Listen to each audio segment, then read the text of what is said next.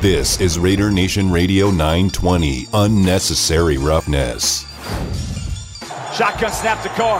Looking right. Here's towards the sideline. Renfro grabs it. Gets away from a tackle at the five. Dives towards the end zone. Touchdown Raiders. Fires down the field for Renfro. And it's intercepted by Sutton at the Steelers 30. Renfro laid out for it. Sutton beat him to the ball. And Pittsburgh takes over on a pick. Three, two, and the loss here in Pittsburgh Link ends any hopes of the Raiders making the postseason as they lose to the Steelers on Christmas Eve, 13 to 10. Live from the Underground Lounge at the Oyo Hotel and Casino, this is Unnecessary Roughness. Here's your boy Q. And here we are kicking off hour number three of the show here on Raider Nation Radio 920 again at the Underground Lounge inside the Oyo Hotel and Casino. We do it every single Monday night for Monday Night Football. Go back out to our phone lines and welcome in our next guest. And I'm very uh, excited to talk to our next guest. That's Steve Wyche from NFL Network. And Steve, thank you so much for your time this afternoon. And I'll tell you, I am a biggest fan of sideline reporting. I think it's the best job in the NFL. Uh, would love to have the opportunity to do it at some point. But I'll tell you, on Saturday when you were there in Pittsburgh on the sideline, I was not jealous of your job. How cold was it, my man, on that sideline there on Saturday night? It was it was it was brutal. I mean, you know, for those fans to sit up in there, I think it was a, it was five five ten below with the wind chill, and there were times that wind was really really cracking. So it was it was tough. And you know, sideline, you know, side, side, everyone says they want to be a sideline reporter. I was like, not when that type of weather hits, because you're out in there for three and a half, four hours. And uh, again, I'm not going to talk about how bad it was because I had people in my crew and people working on the stadium and all that stuff were out there a lot longer than me. But um, it took me probably four or five hours after I got home before I could feel my fingertips. It was bad. I have no doubt about it. You did a great job. I mean, you can see that you Thank were cold, you. but you did a fantastic job trying to trying to muscle through that. And yeah, you got to shout out to the rest of the crew and the staff that was out there as well, man. That was that was tough conditions, but it was tough conditions for everybody, including the players on the field. So, Steve, watching that game and monitoring it like you were, what did you see change from the Raiders in their first drive of the game to basically the rest of the game? Well, you know, the first drive of the game, I, I just think that they caught, you know, the Steelers, you know, with some stuff the Steelers had not seen on film. I mean, Renfro just made an incredible catch and then run after catch on that touchdown. And, you know, they, they were really good with the short passing game, mixing in some runs, kind of nickel and dime, death by paper cut. The execution and the timing was really good. The rest of the game, that Steelers defense really set in. I mean, that defensive front with T.J. Watt and Highsmith, who doesn't get enough credit. I think this guy's got like 12 or 13 sacks. They really locked in and they just and, the Raiders had a, real tough time blocking them up. They couldn't run the ball well. Um, that affected the passing game. They they did some things to Davante Adams that kind of took him out. Still, there were times Davante was open, but with the conditions, you know, we, we can't overlook that. It was tough sometimes for either quarterback to get the ball exactly where he wanted it because the way that wind was kind of just cutting and swirling. Um, so a lot of times maybe that's a bad pass, but a lot of times the quarterback might be trying to overcompensate just because, you know, like if you're playing basketball in the wind or, or golf in the wind, the way that wind could take the ball. Talking right now with Steve Wyche here on Raider Nation Radio 920 Unnecessary Roughness. I'm glad you said that because I saw a Carr throw the ball and it looked like he overshot Adams multiple times. You heard that interception yep. uh, at the end. Do you think that that had more to do with, you know, again, the conditions, the weather, as opposed to just a bad throw by Derek? I, I think the one that got picked was not a great throw. Mm-hmm. I mean, it was, it was just an overthrow. The conditions had something to do with it, but at the same time, you know, you really saw Kenny Pickett driving that ball. Yeah. I mean, that I didn't realize he could throw ropes like he was throwing consistently, and he was really driving that ball through the wind, against the wind, into the wind, with the wind. It, it, you know, on that last touchdown drive, he was a surgeon. It was surgical. Um, so you know, I just don't think I think Derek was off on some of his throws. I think also when Chandler Jones and Denzel Perryman got hurt, that took some starch yeah. out of the Raiders sideline. Um, so, you know, I think a lot of things went into it, but you know, as much as we want to talk about be it play calling, whatever, from what I saw, it, it was it was more about the execution and mainly about not being able to block the Steelers up to get that run game going. Yeah, that's what it felt like again, man. I mean, Cam Hayward, he lived in the backfield for the Steelers all day. I mean, it just seemed like the like I said, the defensive front was harassing Derek Carr and not giving Josh Jacobs uh, too many opportunities to run. So they didn't run the ball with Jacobs very much in the second half because they couldn't. And then J- Josh was really upset after the game. Is there a point where you just continue to do it, or do you have to go away from the run game and say, you know what, this isn't working. We've got to do something better. Well, I mean, there, there probably were some opportunities to at least try it, and, and I can't say it enough. The, the conditions. If you're out there throwing it every play, you know you're you're you're you're really rolling the dice for the potential turnovers like the ones that happen. But mm-hmm. if a defense is stonewalling you, you know you got to do what you got to do. That's why you're seeing Tom Brady down in Tampa Bay throw the ball 50 times a game because they can't block people up in the run game. I mean they have no run game whatsoever. So you have to adjust to what's going on. And, and also remember, the Raiders didn't have the ball that much here. The Steelers were going on some long, long drives, mm-hmm. missed a couple field goals, right? Did they miss two? Yeah. Um, so the Steelers were moving the ball, and they were killing the clock. The Raiders had no rhythm really after the first couple early drives because they couldn't get off the field on third down. You know, and, and the Steelers again were really manipulating the physicality and some of the finer details of that game.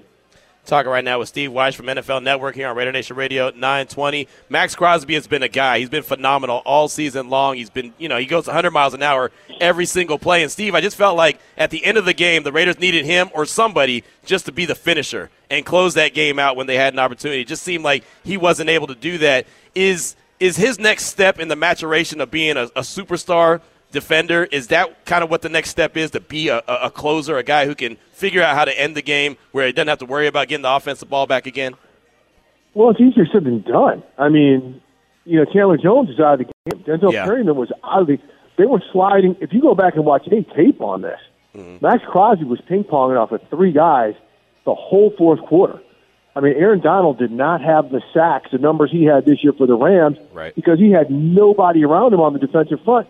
So you could double team him up front and have a back or a backside tight end or somebody banging him around. That's what happened to Maxx Crosby. Maxx was incredibly disruptive mm-hmm. for most of this game, but as the game wore along, he had no opportunity to close because one, Pickett was getting the ball out quickly, and two, they weren't worried about anybody else beating them one on one in the pass rush, so they slid everything towards Crosby. No, this is nothing against Maxx Crosby whatsoever. Right.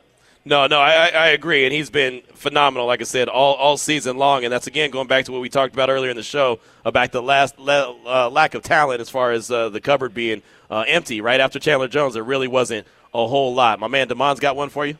Yeah, when it comes to Davante Adams, I saw that you also retweeted a tweet about so many games that he's had this season that he's never even had that he never had in his Packers career. What do you think about the lack of Davante Adams getting the ball in certain games or situations, but overall his numbers look steady? Well, I mean, he's put up incredible numbers. Um, you know, but some of those games where he's been held down, we can sit here all we want. Say, hey, they they put they double teamed him, this and that. Tell me a year when he has not been double teamed. right. This is where sometimes, even if you're Derek and you've got this great big, you've got this great friendship to him with him, get him the ball. Trust mm-hmm. him to make a play. This been double teamed. He's played in all these bad conditions before, and you know, and they tried at times. But this is also the situation where you've got Renfro, yeah. and you've got Waller, and you've got Moreau. You've got other players um, so a lot of attention was going to Adams, but the great ones get that attention. You have to understand that all the time. The great ones get that attention. Go ahead and trust him to make a play because there are very few people in the NFL who compete as hard as Davante Adams. If you watch that dude on every play, he is giving it up. I mean, he is giving up everything he has on every play. Talking right now with Steve Wyche here on Raider Nation Radio 920 Unnecessary Roughness. We were talking, Steve, earlier in the show that the Raiders, excuse me, have a like a forty million dollar decision to make about five days after the Super Bowl when it comes to quarterback Derek Carr. Uh, we've heard rumblings that you know the Raiders are undecided on what they're going to do. What what do you think the Raiders should do at that quarterback position with Derek Carr going you know into well almost finishing up with nine years now in the league? Uh, really tough call. I think it's a really tough call. I mean, it could be something where you say, "Hey, look, we we've seen this, we've seen it long enough. Let's move forward." But then what's what's the next option? Right. Are you going to go ahead and say, okay, we're going to go? Uh, you know, they don't have they don't have a first round draft pick. I don't believe. I think they traded that for Davante Adams. So, oh, they got one this year. oh, they got one this year. Okay. Yep, yep. So, is it? Are we going to try to go that route with a young guy? Are we going to try to get another veteran in here? Like, what is the plan? B? And I'm sure they've thought they're they're thinking through all of this right now because there's going to be a lot of competition for veteran free agent quarterbacks this year. Um, look, Derek is a good quarterback, but for Josh McDaniels and all of his team to move forward, is he? They've got to ask themselves: Is he the guy they want to do it, or do our priorities rest elsewhere? And when you factor in the last thing I just said, their priorities work uh, are, are elsewhere. That offensive line has got to be upgraded. Their defensive interior has got to be upgraded. That secondary has got to be upgraded. I think those are all priorities over quarterback, but because of the money and mm-hmm. because of the fact that the Raiders have been on such a prolonged hamster wheel, I think that quarterback situation with Derek will be something that's front and center. I do too. And I think that you hit it on the head when you talk about the business side of things. And that's kind of what I said earlier. If there wasn't a $40 million decision, I think it's a no brainer that Derek Carr is back. But they have a $40 million decision. And, Steve, that's not always easy to justify that, the business side of things, when it comes to the NFL. Well, and look where Dave Ziegler and Josh McDaniels come from. They come from New England. Mm-hmm. They are not huge. And I've dealt with a lot of people from that tree, the Scott Pioli's of the world, Thomas Dimitroffs of the world, people like that. When it comes, when when certain numbers at certain positions get to a point, they just do not. They will let people go, and, and if they've still got that DNA in their system, they might have to do something. But again, you've got to have. You have to say to yourself, how close is this team to a playoff berth? Do we want it? Do we want to start from scratch? Is Mark Davis going to give us that much time, or do we have to, you know, compete and get veteran players in here? And if so, who's that veteran quarterback who's going to be better than Derek? Right, exactly. No, no doubt. I mean, I think it's a very tough decision that the Raiders are going to have to make, and I don't, I don't, I don't. I'm not jealous of Dave Ziegler and company because they got to make this No. decision. It's going to be a very tough one. Well, Steve, before we let you go, we saw the breaking news earlier today about Tua Tagovailoa back in the concussion Yeah. protocol. That's his third time this year, and that doesn't necessarily mean he has a concussion. But Steve, that's scary. Three times in one season. It is, and when you know if it happened on the play that people are are putting out there, that's like the same type of head clanging to the ground we've seen earlier this year with him on the back of his head. Um, and look, I know I know Tua, uh, and I know how much of a competitor he is, and he's going to want to be out there. But this might be one where the coaches have to ask themselves, and the medical staff have to ask themselves, can we sleep at night if we put him back out there and he suffers another concussion. I mean, that's a that th- this is a, this is a grueling, grueling thing. So we'll see. I mean, maybe they sit him the next game, the next two weeks, and if they make it to the playoffs, they get him back in there because they're a better team with him in there. But this is much, much bigger than that, and it might be where people close to Tua, including his parents, who are wonderful people, have to say, "Hey, man, you know, w- let's wait till next year." Yeah, save him from himself. Sometimes that's what you got to do. Go ahead, Demond, close it out. Yeah. Something that I wanted to ask you about that I almost forgot. You know, the 50th anniversary of the Immaculate Reception up Yeah. in Pittsburgh on Saturday for the game. What was the atmosphere like, and what was the celebration of Franco Harris, you know, who recently passed away? What was just the reception like in Pittsburgh on Saturday? You know, it, it was much more about Franco than it was about the Immaculate Reception. Um, he meant everything to the city. I've been around Franco a lot, especially seeing him at the Hall of Fame. So many people in the stands had 32 jerseys on. You saw all the Steelers players and coaches come in in Franco Harris jerseys. So the celebration was much, much more about Franco than it was about uh, the iconic play back in 1972. But the energy was really, you know, you could feel it. You could feel it all day in that city. That you know they wanted they, they wanted this to be a special day for Franco Harris's family. Yeah, that that was uh, sad that he wasn't there to to enjoy that, but it was great to see all those people out there with 32 on, like you said, just celebrating the the man who was Franco Harris. Well, Steve, again, man, fantastic job on the broadcast and doing what you do. I know it wasn't easy, but you did a great job, and thank you so much for your time this afternoon as well. Hey, appreciate you guys and happy holidays to everybody. Happy holidays to you as well. Steve Wyche, right there from the NFL Network, did a hell of a job, man. I'm telling you, I talk about being a sideline reporter and wanting to do that job, but man, that would have been one of those days where If they had said, "Q, we're gonna uh, we're gonna keep you at home on this one," I said, "All right, I, I can I can do that. I can I can broadcast this one from the house." so uh, it was it was a cold one, man. So he did a hell of a job uh, out there braving through the the elements. But man, that couldn't have been. Uh, very easy. And again, going back to the Derek Carr conversation, I know it seems like we're probably harping on, on the quarterback position, not trying to do that. But man, there's a $40 million decision that the Raiders have to make, and that is not easy. I, I, just I don't think that it's emphasized enough how difficult a decision that's going to be moving forward. Do they feel, like Steve said, that they're close enough to where that $40 million is justified? Or no, you know what, we're going to have to go in this other direction. That is the question that they're going to have to answer. 417 is the time. We'll come back, get your calls, get your texts. 702-365-9200, 69187, keyword R&R. That's the don'tbebroke.com text line. Got tons of texts to get to. We'll do it next here on Raider Nation Radio 920. Now back to unnecessary roughness with your boy Q. Here from head coach Josh McDaniels talking about Josh Jacobs at about 430. We'll also hear from Josh Jacobs in the Raiders locker room following the game. Vinny Bonsignore had an opportunity to catch up with him. Really good stuff. Very passionate, very angry Josh Jacobs, which for me, I like it. I like it. I'm glad to hear a guy fired up and upset and wants more, wants better, wants to win, wants the ball. I want those guys. Those are the guys I want on my team. And I think Josh McDaniels, talking to him earlier, and I, that was one of the first things I asked him was about Josh Jacobs. Him talking about Josh uh, Josh Jacobs, it almost almost feels like he wants that guy too. And you'll hear that conversation coming up about 4:30. But we've had a lot of texts, getting a lot of calls, and we'll get to our phone lines in a hot minute. But I do want to go and hit the don'tbebroke.com text line six nine one eight seven keyword R and R.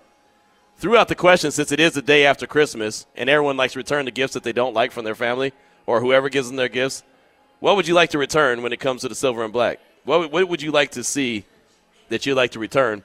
I think Family Dad and Henderson had it had it best earlier today when he hit us up and said, I'd like to return all the bad draft picks from the past, you know, three or four years, eight or nine draft picks that just didn't work out. You know, I think about the first round picks that didn't shake out. I think about that third round too. That one third round where they had three first or three third round picks, and I remember Mike Mayock saying that's like stealing starters. And you know what they got out of it? Nothing. Nothing. Lynn Bowden never made it, never never snapped the ball with the was on the on the field for the Raiders. Bryan, uh, Bryan, uh, I forget his name. That lets you know how good Edwards. Thank you, Bryan Edwards. He was okay. Tanner Muse never really did anything for the Silver and Black. I don't think he ever really played. Right? I mean, he was IR'd his first year. He was talked about and played in the preseason, but never got into some real regular season action. Those three third round picks were never amounted to anything. That was, I think, a big miss. We talk about the first rounders, but that third round was a huge, massive miss. I'm so interested in see what Dave Ziegler and company are going to do with the draft capital that they have this upcoming year because they have more draft capital than the Raiders have had a long time, and obviously way more than they had this time last year as they didn't have anybody. They had, had no first or second round pick because they traded on Green Bay for Davante Adams. So I'm really interested to see what happens this offseason with the draft. But got a couple texts I want to get to real quick. Uh, one from the 209. I believe the time of Carr as a Raider has come to an end. Thinking back to preseason, I have no doubt Stidham is more than capable of playing and leading this team to a W. With the Niners coming in next week, we're going to need someone mobile at that quarterback position. I've said it time and time again. If Carr can make just one move and run up to three to five yards, a lot of these games would have different outcomes. Carr just ain't it no more. With a flat footed quarterback, the 49ers defense is going to feast, and we'll be in the same position next week, full of negative emotions. That's from the 209. And, you know, for multiple reasons, it might be smart for the Raiders to not play Carr. Like, I want to see him the last two games of the season because I don't know what the future is going to hold for him. So I really want to see him out there. But because of that $40 million, if he gets injured and all of a sudden that $40 million is basically guaranteed, it might make more sense business wise. Again, I'm thinking business. I mean, I'm not talking emotionally as a fan, I'm thinking about the business side of things as well. And that's something that has to be considered. So I think that it's a, a very good conversation to have and something that I know Hondo brought up. I know Vinny elaborated on it when we talked to Coach McDaniels earlier today. It's it's a real conversation. So for anyone who's thinking, "Oh, these guys are just being super emotional or over the top," it's not that at all. This is a business, and we're thinking about all different angles of it. Sometimes, a lot of times, we don't get we don't think about all the different ramifications that go into every decision that's made. But these guys in the front office, that's what they have to do. Uh, text from the 510 $40 million, I'm sticking with the quarterback. You talk about Hue maximizing potential. If I'm an NFL owner with NFL owner money, I'm not moving on unless I'm trading multiple year first round draft picks to get a generational talent. Otherwise, fix the obvious defense and offensive line. If coaches can't fix it, I'm an NFL owner who's cutting a check to someone who can. Cap space limits your investment in your roster, but your coaching staff is uncapped. Get better coaches, more assistants, whatever you need. You don't move on from a quarterback for the sake of moving on. If I'm the Saints GM, I'm getting Carr this offseason and Sean Payton uh, back to make a Super Bowl push. If someone else can do it with Carr, why not the Raiders? All right, fair enough. If that's what you want to do, that's that's you know again, I'm I'm okay with that. I've said multiple times I think that the Raiders can win with Derek Carr. Said that multiple times, but they do have to do like Steve said when we had Steve Wyche in the last segment. You have to address the offensive line. That has to be an upgrade. It just has to be. They cannot go through an offseason without getting enough quality dudes on that offensive line. I think they have some of the pieces, but they're a, a guy or two away. And I think that that's something that they should go and address in free agency. They should address in free agency, in my opinion, just my opinion. They should address the offensive line and Josh Jacobs. They can do both in free agency. There's no doubt they can do both, and then some. And then in the draft, they need to go and address the defense and go get playmakers on the defensive side of the ball. Mailman Raider Max at Q, I just wish the offensive line was better this year. Carr hasn't been getting any time to throw the ball. That's fine. Uh, let's see. What else? Uh, failing with a new or different quarterback is still better than failing with the same old quarterback. That's a text from the 707.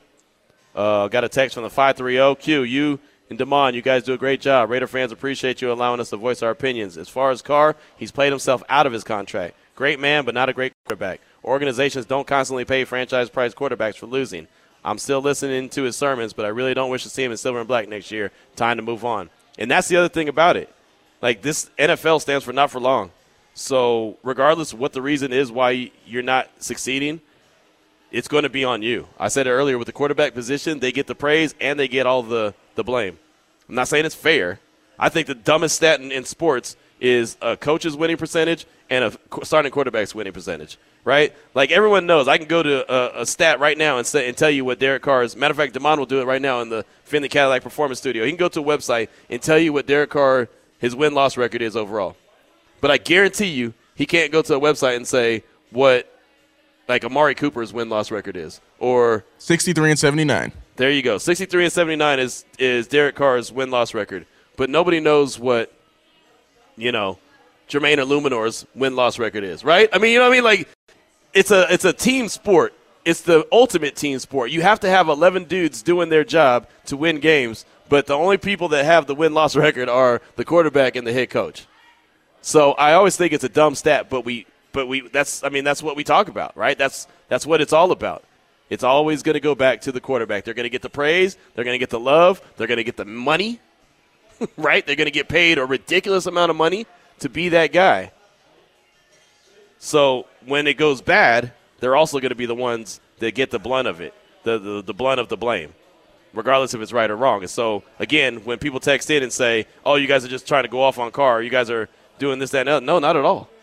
It's just that's just how this business works. And I think that the Raiders as an organization have given this quarterback opportunity after opportunity after opportunity. He's on his third contract, right? If they pick up this extension, he'll be on his third deal because this is the last year of his of, of his second deal. So if they pick up this this decision in five days after the Super Bowl, that'll be his third contract. There's a lot of players in the league that don't ever get three contracts, let alone a quarterback with a non-winning record.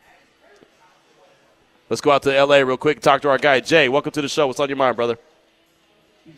All right. Never mind. No more Jay. Sorry, Jay. Didn't get to you quick enough. I'll do better next time. My bad. so we'll take a quick break. We're in the underground lounge inside the Oyo Hotel and Casino. When we come back, we'll hear from head coach Josh McDaniels and we'll hear from Josh Jacobs following the game with Vinny Bonsignore. This is Raider Nation Radio 920. You're listening to Unnecessary Roughness with your boy Q on Raider Nation Radio. I hate talking about the draft and the draft results from old years it makes me start going back and looking at who got selected where and who who was selected right after him, right? 2019, Clelin Ferrell, number four overall. Devin White was drafted right after him by Tampa Bay. Josh Allen, outside linebacker from Kentucky, was number seven to Jacksonville. Ed Oliver, number nine with the Buffalo Bills.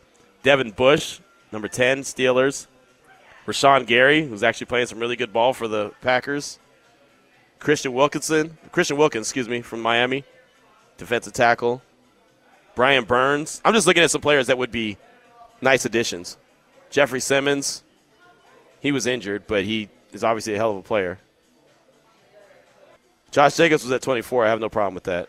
Marquise Brown, 25. Montez Sweat, Washington, 26. John Abram at 27. Right after John Abram at 28, Jerry Tillery, who the Raiders have now. kind of funny. Uh, Byron Murphy, he was number uh, 33 overall. He was a really good corner out of Washington. He's playing in Arizona right now. Rock Ya-Sin, who the Raiders have, number 34. Deebo Samuel, number 36, with San Francisco. Just saying. Uh, That's why I don't like going back and looking at the draft because it just kind of makes you angry looking at what you know was a possibility that you don't have. Let's go out to the phone lines before we hear from head coach Josh. We'll talk to our guy Raider Mac. Welcome to the show, my man. What's on your mind? Hey, what's up? What's up, Demond? What's up, uh, Q? How Yep. y'all doing, man? Hope y'all Blessed. had a good Christmas. Yes, sir. Hey, I'll get to my my point. Hey, uh, the first thing is, um, I know half the Raider Nation is with Carr and the other half with, uh, but here's here's the biggest thing. After that game, after that game on uh, on Saturday, I didn't hear accountability from him in the press conference saying, "Hey, it, that was my fault. I I I I, I own up," just like Josh uh, Allen and, or Patrick Mahomes did when they threw interceptions to cost their team. He, he he never mentioned that it was my fault. It's time to move on from this guy. Second second Q, you guys were talking last week about um about the um the the the the, the Pete Rozelle and the media the uh the league how everybody in the league are the same Oh yeah, the parody. Yeah. Yep. Yep. the parody. But the problem with what you guys are saying, and Carr said the same thing. The problem with that is that he he said parody, not mediocrity. All these teams been been been horrible. These these teams have been horrible. Our our team, our organization has been bad. We won two winning seasons in the 22 or 20 years in the last 20 some years, and we still are bad. We we've changed coaches, we changed players, we drafted this player, we drafted that player. Go look at some of these players that went to other teams and they playing well. My thing is, I don't know what else we can do, but as Raider Nation, people got to understand that this is just it's just frustrating. I mean, we we just keep doing the same thing over and over, and it ain't just the draft picks because these some of these draft picks are going to other teams and and playing well. Q is not that. It's, it's Well, just, who? Who? just- Give me give me one example of someone who left the team. uh, What D'Amico? Um, he played for the Titans. D'Amico. Um, what's the, the Denico Autry. Yeah, Denico Autry. Autry. He was he was a playing free well. agent. Yeah, he was a free agent, and he left because he got more money. He he he playing well, and, I- and, and I, I can give you some names. Uh, who else was playing? Uh, Give me another one. One more. Uh, what's the corner? There, there's another corner that that's playing uh, for the 49ers. He's coming in this weekend. He he played with us for a little while. Um, I, I, I'm just saying. I'm just saying this. Q. This organization been bad. Whether it's whether it's Carr or wh- whatever thing, we've been bad. How- You can't. My thing is is that Carr. It's, it's time to move on from Carr. Okay. There's no more. There's no more. That throw that he made I, I mean, I'm not blaming him for the game. I'm blaming him because he didn't take accountability after the game. He never said it was my fault. I saw Josh Allen throw an interception that cost his team a couple um, a, a month ago. I, I think it was against Miami. He threw some bad interception. Do you know when he got to the podium, just like Mahomes? He came to the podium, he, and Josh and even Herbert said, "It's my fault." Derek Carr never said that in that in that press conference. I mean, in that press conference on Saturday, he never mentioned that was me. He said we, and it's time. He's soft. He's soft. We and I agree with Josh. I mean, uh, Josh Jacobs about the team. He should have went off on on these guys because this is ridiculous. I mean, and and I close out on this. No matter what we have done, Q, and you've been a fan for a long time, just like I have. No matter what we have done, we change. We've had one winning season, and then we lose five years in a row, and Right. we back to the same thing again. Right. We losing again. So what what what can we do? Can you? I mean, you keep saying about draft picks. Some of these draft picks, all these draft picks ain't been bad. It's just some of the coaches Who? and all okay. that stuff All all right. So Cool. I, I got you. I got. I got to let you go. It's a very long call. I'll say this, and I'm not trying to start an argument. How many draft picks have left the Raiders and been good afterwards? Not many. There's yeah, you could cherry pick one or two, but not many. You can go back through the history of the Raiders and look at their draft. It's they haven't been good, right? I mean, it's just misses in the draft. That's I mean that's the thing about it. Like I said, you could you can cherry pick a couple guys here and there, and yeah, and like you brought up, Denico Autry, he left as a free agent because he got good money. That's that's going to happen. But there hasn't been a whole lot of players that leave the organization. All of a sudden, they become Pro Bowlers. Alex Leatherwood, he ain't worth a salt. Chicago basically is done with him. He was just a first round pick. Who else? Let me go back. Jonathan Abram, he can't stay on a roster. Trayvon Mullen got about 12 snaps all year. Isaiah Johnson, is he even in the league? Quinton Bell, is he in the league? PJ Hall, has he done anything? Arden Key, he's done okay. Nick Nelson, what has he done? What has Mo Hurst done? Johnny Townsend, is he in the league? How about Azeem Victor? What about Marcel Ateman? I'll go on. Since you asked. Gareon Conley, what's he doing these days? Pumping gas? Obi Melifonwu, he's still Bigfoot. Eddie Vanderdoes, does he know where he's at? Eddie doesn't even know where he's at. David Sharpe, Marquel Lee, he's been okay. Shalom Luani, he's kicking it somewhere, chilling. Probably with my homeboy James Arcelana talking about like food. Shalom ain't doing nothing. Jylan Ware, Jylan, I don't even know how to say his name. Elijah Hood, he's not running anywhere. Treyvon Hester, he's not doing anything. Karl Joseph, what's he doing these days? Not much. Jihad Ward, he's still hanging around the league. Shilique Calhoun, I liked his name, didn't like his game. Connor Cook, he's out of the league. DeAndre Washington, he's out of the league. Cory James, he's out of the league. Vadal Alexander, guess what? Out of the league. Mario Edwards, he's hanging around. Clive Walford, he's not in the league. Jon Feliciano, he's doing decent in Buffalo. Ben Heeney, anyone heard from Ben these days? No. Max Valles, no one's heard of him. Anthony Morris, Andre DeBose, Dexter McDonald. I mean, I went all the way back to 2015. Do I have to continue? Who's doing something in the league that the, that the Raiders drafted? Nobody. Tyree Gillespie. He just got cut the other day from wherever he's at. I mean, that's that's the point. You say that all these guys are succeeding somewhere else. Who? Who? I don't see it. And if if there's someone who's just out there cooking, please tell me. Please, because I will. Hey, if I'm wrong, I'm wrong. Gabe Jackson, he's doing okay in Seattle. Keith McGill, he's not even in the league. TJ Carrie, he's hanging around. Shelby Harris, he's doing decent. Jonathan Downing, what's Jonathan Downing or Dowling doing these days? DJ Hayden, I'll keep going. Menelik Watson, Sio Moore, Tyler Wilson, Nick Kasa, Latavius Murray still kicking. Mychal Rivera, Stacy McGee, Brice Butler. Shout out to Brice, he's a guest on the show sometimes. David Bass, Tony Bergstrom, Miles Burris, Jack Crawford, Juron Criner. Remember him? He was going to be a stud. Christo Bilukidi. Can't even say his name, so you know how, how, how effective he's been. Nathan Stupar. I'm going back to 2012. Who? I'm just asking. Just asking. I just want to know. Who is doing something that's so successful that you're like, man, that was a Raiders organization problem? No, the only thing that I can say was on the organization is that they drafted these guys. That's the problem. They drafted guys because they thought that they were going to be smarter than the room. When they said, hey, that guy's a fifth round pick, and they grabbed him in the third round, guess what? They really were a fifth round pick.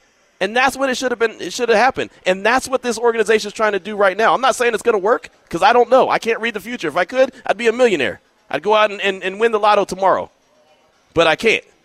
But that's what this organization wants to do. They want to be stable. They don't want to be a team that goes to the playoffs one year and then it's five or six years in between. You're absolutely right, Raider Mac, when you say that. That's a problem. The fact that they we can tell on one hand how many times they've been in the playoffs since 2002 is a problem. And that's the problem that this front office is trying to overcome. And it's not something that the fans like. I don't like it because you know what it means? That my favorite team has sucked for a long time. I mean, let's just be as honest about it as possible. It's they sucked, and we get hyped up and we want to think that they're going to be really good. And you start to see signs, and then all of a sudden it falls out. That's what this front office is attempting to not have happen anymore moving forward. They want to be able to build it and continue to have stability, and so they can be consistently in the playoffs year after year after year, which is what I want, which is what I think Raider Nation wants.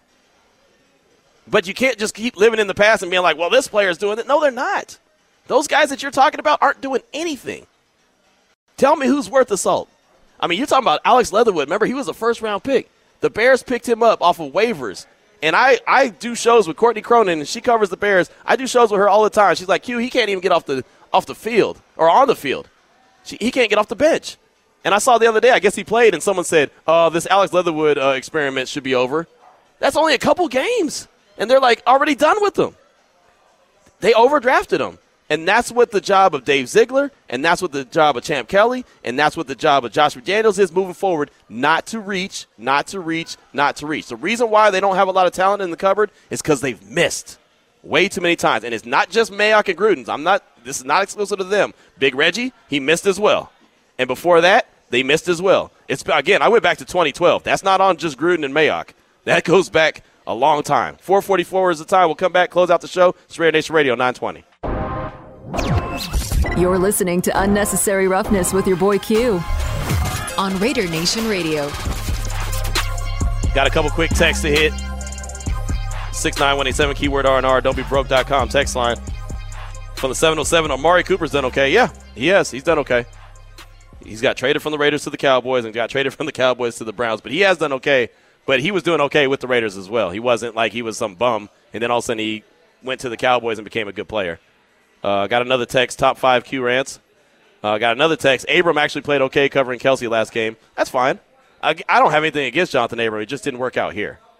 And I don't think that anybody in Raider Nation wants to see John Abram going up against Kelce consistently, right? I just don't think that that's what anyone wants. We, I think we all saw that enough from Raider Nation. Uh, also got a tweet from Bill. He said, "You better have a quarterback in mind to replace Carr, or we're really in trouble." That's 100% facts. And that's what really makes that that decision so difficult that we've been talking about throughout the course of the show. Because if it's just a, hey, we're going to move on from this guy and figure it out, that's not the way to go at all. You might have to just go ahead and eat it and pay the money if you don't have a better plan. That's that's 100% fact. Uh, let's see. We got another another text from our tweet from Bill. Uh, said the problem has been for years we don't have done a damn thing in the draft. We have no depth at all. Carr has his faults, but let's be real and call out the horrible drafts. And that's what we just did uh, going off. And and Damon actually brought up something in the commercial break, and then we'll get to Josh Jacobs in the locker room. You said all I had to do was go one more draft, and uh, I would have hit on someone who, who thrived after he left the Raiders. 2011, Stefan Wisniewski, the uh, nephew of Steve Wisniewski. He was a second round player, and he played well for the Raiders. But then he left as a free agent, and he ended up going on to play on what, Damon? Two Super Bowl teams? Yes, he was on the Eagles team and the uh, Chiefs team, and he started for both of those teams. There you go. There you go. So there, there it is. 2011. You know who else was in that draft class? Demarcus Van Dyke, Joe Barksdale, Chimdi Chekwa, Taiwan Jones, Denarius Moore, Richard Gordon, David Ausberry. Say no more. Believe me, Raider Nation, I love the draft. And there's been too many times that we all have gotten excited about this certain player is going to be a game changer, and they have only been out turned out to be a changer, and it's not a game changer. I know one guy who is a game changer. That's Josh Jacobs. He was very upset uh, in the locker room following the game. Vinny Bonsignore had an opportunity to catch up with him. Here's that conversation. Oh, it feels like uh, kind of another loss where you, you guys let it slip your, through your hands. Um, and as you look back at some of these losses, these close losses, how disappointing is that that a lot of this has been self-inflicted? Yeah, man, it's bullshit for real. I mean, it's bullshit. Uh, and it's and, and, it's on us. You know, uh, everybody wanted you know talk about the defense, but they they made their stops when they were supposed to. We got to help them out, and you know I'm tired of saying we got to help them out. It's just frustrating. So, yeah. You feel like they were uh, focused on top in the running game? That's what kind of their focus. I mean, yeah. I mean, we, we still we still had opportunities to make plays. You know, I, I feel like in times where we was close and we, we felt like we was about to get a big one, we went away from it. You know, and uh, you know, and, and the pass game was working early, so you know that is what it is. But to win these games, you know, especially at the long at, at the end of the stretch, especially when you up, you know, against a team like this in the cold, you got to run the ball. So I mean, that's that's a factor on everybody involved, um, from top to bottom. How many times can you keep talking about sort of the same things and learning the same lessons? Man, I'm tired of dealing with this. Shit. I'm tired of dealing with. Like every day I come here and bust my ass. Uh, I see I see the guys, you know, bust their ass, and you know, and the result is not there. And you know, for me, the last four years, the result hasn't been there. And um, quite frankly, I don't know what else to do. Um, so, yeah, that is what it is. There's Josh Jacobs in the locker room following the game. Vinny Bonsignore, you heard Vic Tafur as well. And again, I respect that passion. I respect that fire, that that anger from a guy who wants the ball. And, you know, there's so many times I was sitting around watching the game with Vegas Jess and Jason and the wife, and I kept saying, give it to 28. And I know it wasn't working. I know that Pittsburgh was doing a really good job of stopping the run, and they got a really good run defense, number five overall. But man, there was times where you just felt like, man, they, they, they got to continue to, feed him the rock, at least try to. But again, it's that it's that middle even. If they continue to feed him the rock and it doesn't work, then we're here talking about why didn't they try to throw the ball more, right? I mean, it's like again, you're damned if you do, you're damned if you don't. It's easy to be Monday morning quarterback and second guess what happened. It's just a tough, frustrating thing, especially when you see a game where the defense, like Josh Jacobs said, made multiple stops, got the back, ball back for the offense, and the offense could do nothing with it. Too many three and outs, too many three and outs, too many three and outs. Allowed the the Steelers to hang around, and man, I just felt like when they got that ball, the last possession, when they went down, scored that touchdown to take the lead, I looked over at everybody that was there and said, "We've been down this road before, haven't we? We know how this result goes, right?" And everyone to a T said, "Yeah, yeah, we do." So that's exactly what it was. Earlier today, head coach Josh McDaniels met with the media. I can't hear you doing a live radio show. I can't hear anything you're saying. Got some cats here at the uh, at the Underground Lounge. Want to come by and hang out? We do appreciate you. Appreciate your participation.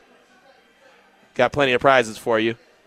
But earlier today, head coach Josh McDaniels, uh, he he met he met with us, and one of the questions that I asked him was about Josh Jacobs and was it the game flow? What was it that made him kind of go away from getting Jacobs the ball? No, it wasn't. Um, you know, I, I, give them credit. Um, you know, they were kind of, uh, in a nutshell, you know, we would put one group out there and then they would put a group out there with one more big guy than what we had, you know, and, and I don't want to get into the specifics of it, but there were times we are out there with three defensive backs and four, you know, four, four front, you know, against our personnel grouping. And it made it very difficult to just keep slamming runs in there because you're going to, you were either going to ask Mack Hollins to block a linebacker or, you know, which is just not, you know, good football in that regard. So, uh, part of their plan, like I said, they, they did a decent job of trying to discourage that as much as they could. Um, you know, we we felt like we made some adjustments that helped us as the game went on, but um, you know, we didn't have the ball much in the second half. You know, and that was that's our fault. You know what I mean? We we kind of you know created a, a negative play, and then it was third and long, and then you know penalty, and then you know we had a third and twenty five. So I mean, those situations are you know our responsibility, and so you know, when you can't play the game first and 10, second and five, third and two, first and 10, second and four, third and, you know, it's hard to, to find any rhythm, quite honestly. And I would say in the second half, we didn't do a very good job offensively of establishing any rhythm. Um, you know, we were behind the sticks too much. We didn't make enough positive plays. We hurt ourselves with negative plays and penalties. And, um, and for that reason, you know, he didn't get the touches that we certainly want to give him. So, um, you know, I love the guy. You know, he should have the ball more than any other player on our team, um, and he has. And so um, I love this passion, his his fight. You know, he wants he, wants to help us win in any way that he can, and um, we got to do a better job of being productive so we can stay out of those situations where the running game becomes difficult to stick with. I love what McDaniels had to say about Josh Jacobs. He said he he he, he loves him as a player, and he should have the ball in his hands more than anyone on the team. I think that's a glowing endorsement of a running back who could possibly leave the team following the season. I think that's a glowing endorsement that Josh McDaniels looks at Josh Jacobs and says, yeah, that's the kind of guy that I want to be in a foxhole with. That's the kind of guy I want to have my back. He's frustrated. I was frustrated after the game. I think that that's I think that's great. And again, just because he's frustrated and, and he's he's airing his his grievances, saying you know he doesn't know what to do, and for the last four years the results haven't been there, doesn't mean that he doesn't want to be a Raider. It just means that he's frustrated with losing, and that's what you want want guys that don't want to lose. You want guys that want to be winners. I, I could appreciate that. So right after that answer, I believe Vinny, and we have the question as well. I believe he followed it up talking about does should Josh Jacobs get the ball more? He obviously expressed himself uh, yeah. after the game. Yep. Um, I have no. A, what your you know I guess uh, uh, your thoughts about that, but then also. Um, does it warrant any kind of a conversation at all, or do you just? No, he's in a look. Our guys want to win, and And look, there's there's been a handful of guys that have have done that. It's an emotional sport. It's an emotional game. Um, hell, I wasn't real excited after the game either, you know, and and so I think the reality is is you know there there's there you're allowed to be frustrated. You know what I mean? I think you handle it in the right way and you do things the right way. And um, you know, JJ expressed his feelings, and it is what it is. You're going to have that at times, you know, but. Um, I've said this a number of times. I love the guy, and you know, I think he stands for the right things, and um, you know, he wants to help us win, and he should, you know, and he has, and so um, look, there's a lot of things that, that are going to, I'd say, you know, be evaluated here as we go forward and, and try to make decisions that are in the best interest of our team and our organization and try to end, you know, like like we've talked about a number of times this year. You know, we got to try to create a, uh, something that's sustainable so that we're not sitting here having this conversation, you know, next year and beyond. There you go. There's Josh McDaniels talking about Josh Jacobs saying, no, I mean, just because he goes on a rant doesn't mean that he's a bad guy. It doesn't mean that he needs to have a conversation and get disciplined. No, it's like, hey, there should be more people on the team that are frustrated and voicing their opinion and passionate about winning. That's that's a good thing. That is an awesome thing. So I, I don't think that I don't think that Josh McDaniels holds him um, you know, at fault for any of that. And there has been other guys that have shown their frustration one way or the other. Uh, Derek Carr gave his you know emotional moment at the at the podium. Davante Adams has been frustrated in the locker room with us when we were there, and not at us, not angry at us, but just you can hear the frustration in his voice. He's a guy who wants to win as well. That's what this team needs. Is more guys who want to win, expect to win, who won't settle for mediocrity, who won't settle for just getting in there and cashing the check. Right? There's been too many times in the past, and Raider Nation, as fans of the team that have been fans for a very long time, how many times have we seen players that you know are uh, they're just there for the check? It's not acceptable, and that's that's what Josh Jacobs is not. He is not a guy that's just there for the check. So there's going to be a lot of evaluation the next couple games. I'm looking forward to it to see what it is. Uh, got one text I want to read before we uh, wrap up the show here at the Underground Lounge inside the Oyo Hotel and Casino. The corner from University of South Carolina, who is from LA, is playing good. He's on the 49ers, who was on the Raiders. We should have kept him. He was growing into a good corner. That's from Mike from the Central Coast. Mike, I looked at the roster for the 49ers. They don't have a corner from South Carolina. If you're talking about Keisean Nixon, he's in Green Bay. And he is from South Carolina. He's also from LA. He was on the Raiders, but he's not on the 49ers. He's in Green Bay. So he's playing okay. What Keisean Nixon is doing really well is returning kicks. He's a really good punt returner and kick returner. And that's something that the Raiders should have done with him, and they didn't. And you know who is their special team coordinator? Rich Bisaccia. You know who the special team coordinator is in Green Bay? Rich Bisaccia. So that's that's the only guy from South Carolina that I that I could think of that you possibly were talking about, but he's not on the 49ers. So I'll let you know how much he's really playing well and standing out. We don't know what team he's on. 458 the time. That's going to do it for the show today. Underground Lounge, Monday Night Football. We do it every Monday with Raider Nation Radio 920.